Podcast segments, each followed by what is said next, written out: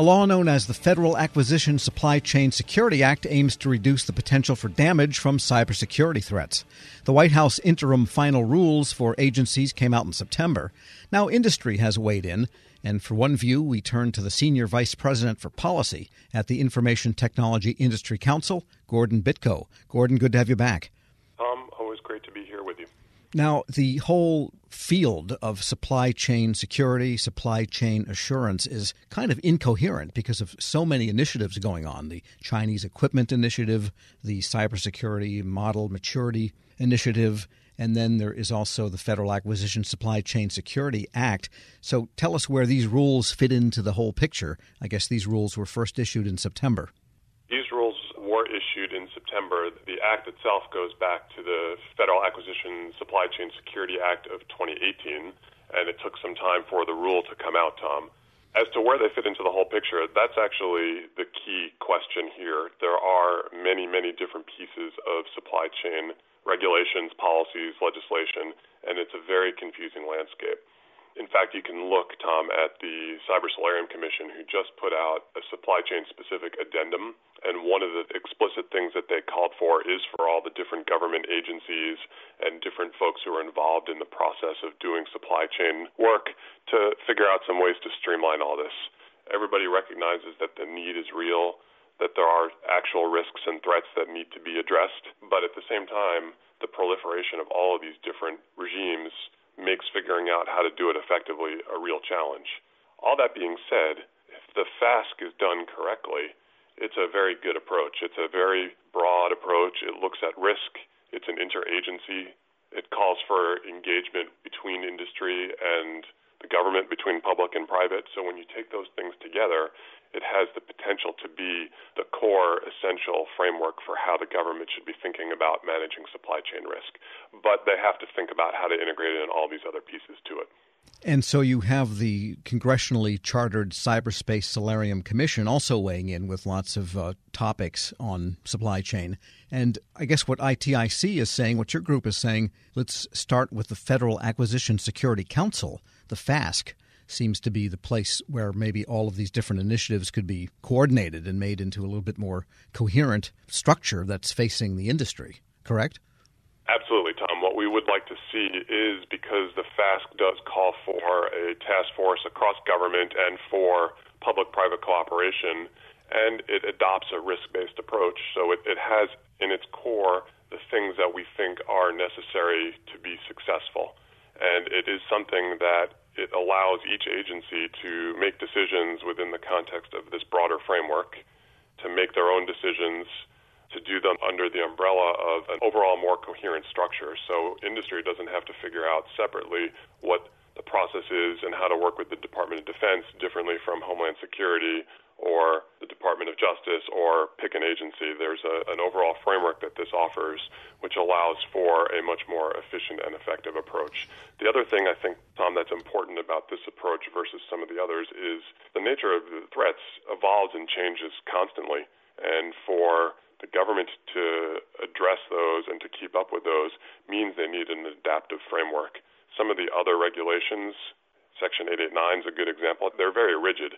They rely on naming a particular company or set of companies who are perceived to be the bad actors. And nobody's questioning that in that particular case. But what happens when that changes? What happens if there's a new list of entities who are identified? And do we want an approach where every time something like that happens, we need new statutory authority to require replacing a particular entity?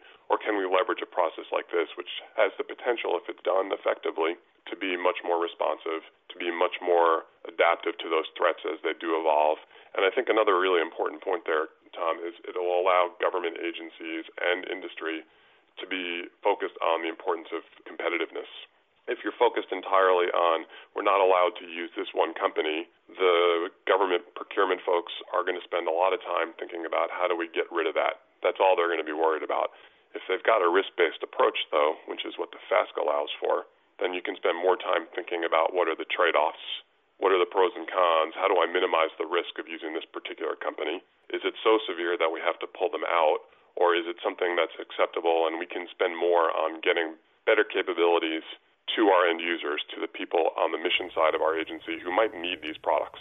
Got it. We're speaking with Gordon Bitko. He's Vice President for Policy at the Information Technology Industry Council. And I wanted to discuss the issue of data sharing, information sharing.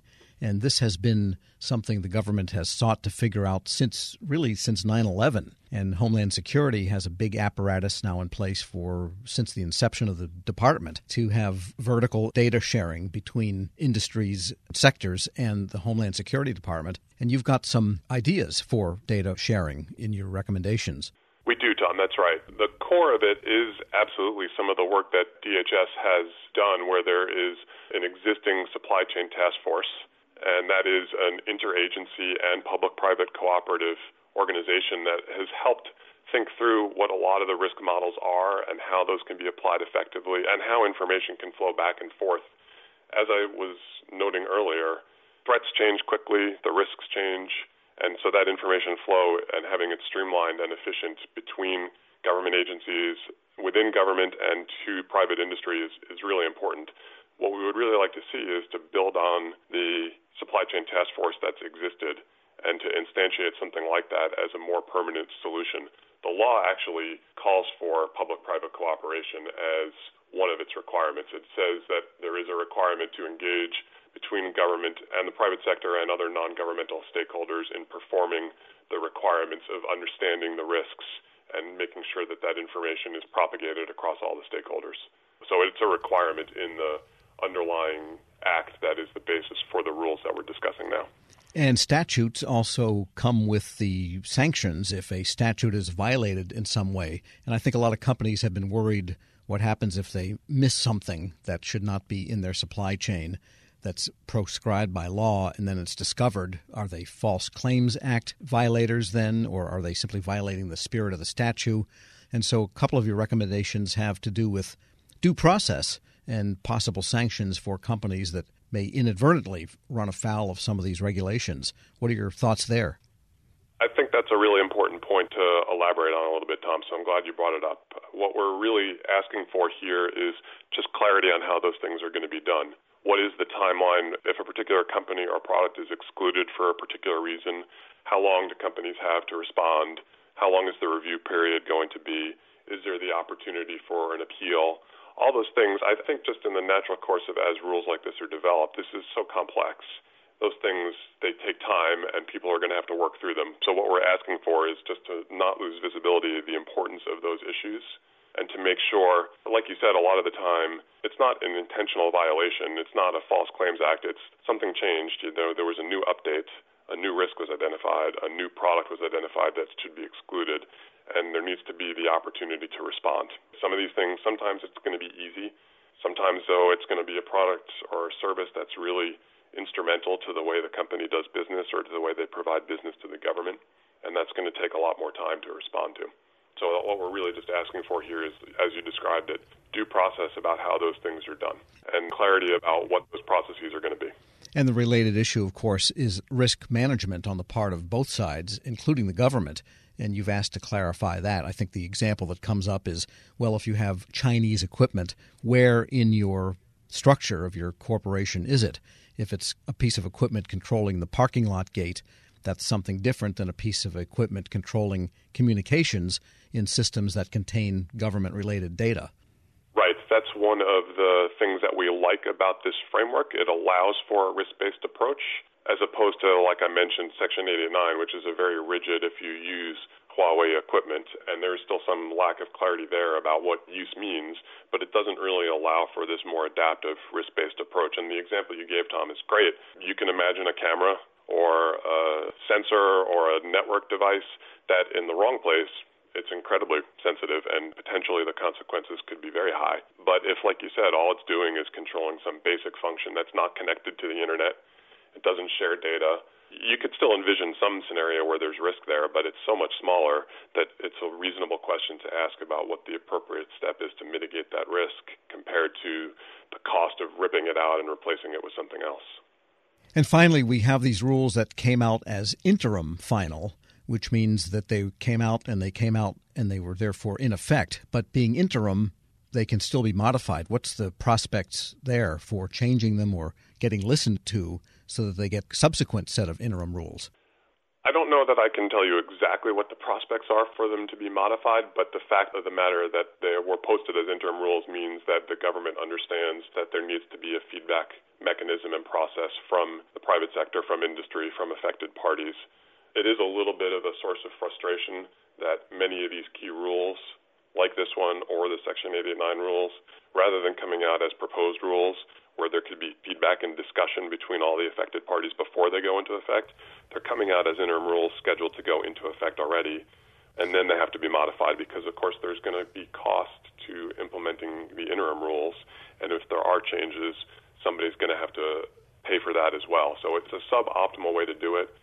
It's better that they do them as interim rules and allow for feedback than not allow for feedback at all, of course, but in the ideal world, they would come out as proposed rules, and there would be more of that dialogue back and forth between industry and government even before we get to the actual rule.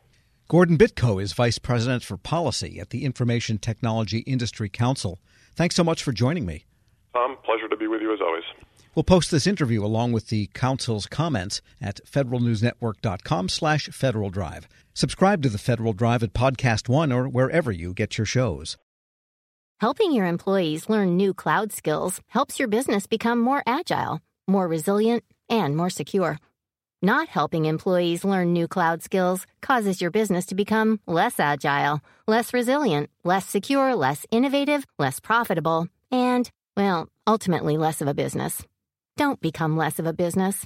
Try Pluralsight and get your employees everything they need to learn new cloud skills. Learn more at pluralsight.com/vision.